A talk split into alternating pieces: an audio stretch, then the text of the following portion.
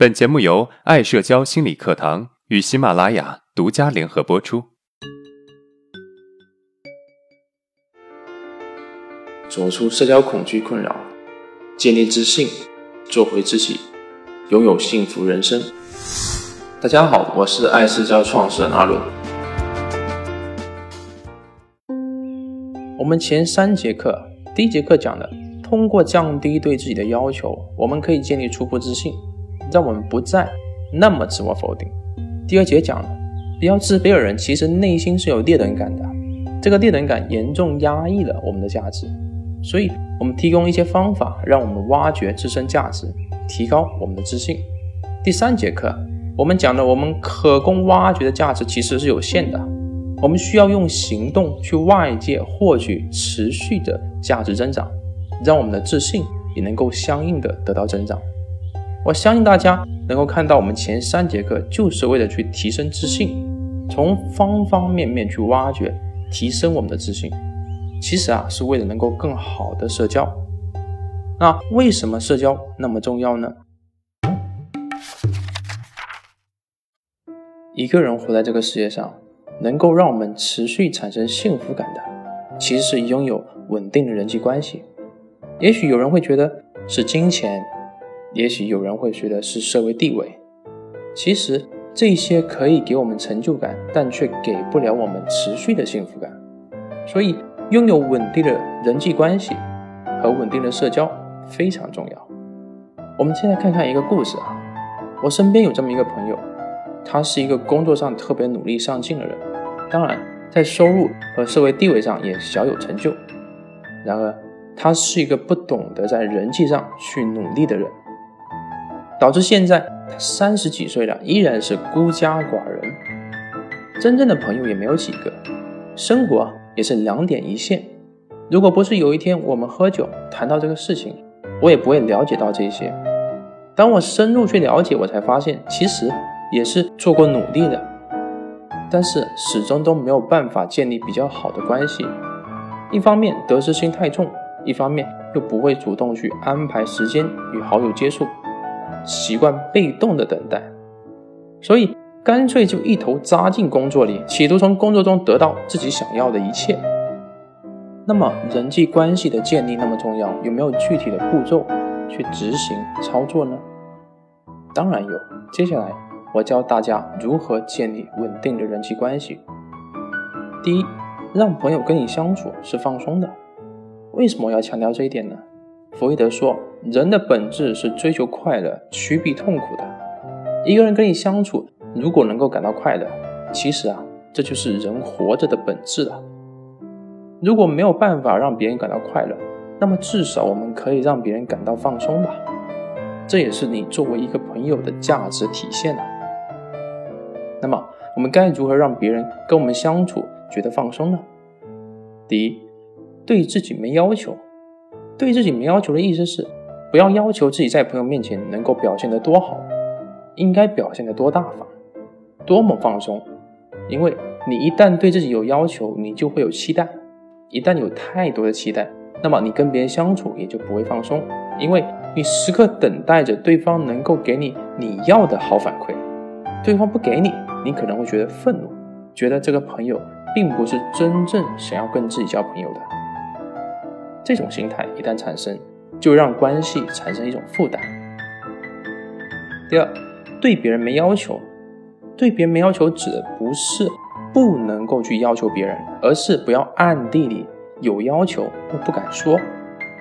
如果你不说出来，那么就不要对别人有太多的期待，自然啊也就不容易因为期待太多而让自己失望。曾经高中的时候，我就这么一个人。为了让别人对我好，我会刻意的对别人好。当我给对方一个苹果的时候，我心里会想，以后他有什么吃的，肯定会第一个想到我。结果，当他带吃的过来的时候，第一个给的不是我，等到最后才是我。有时候甚至直接不给，我觉得非常的委屈跟生气，导致我跟对方的关系越来越远。其实，别人对你是否好，是别人的自由。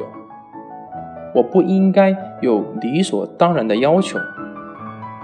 你对别人好也是你的自由。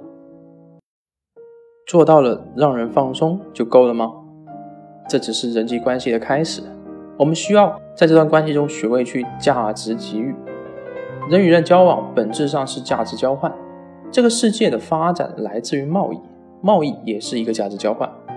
换一句话说，价值交换才是一个人能够好好活下去的关键。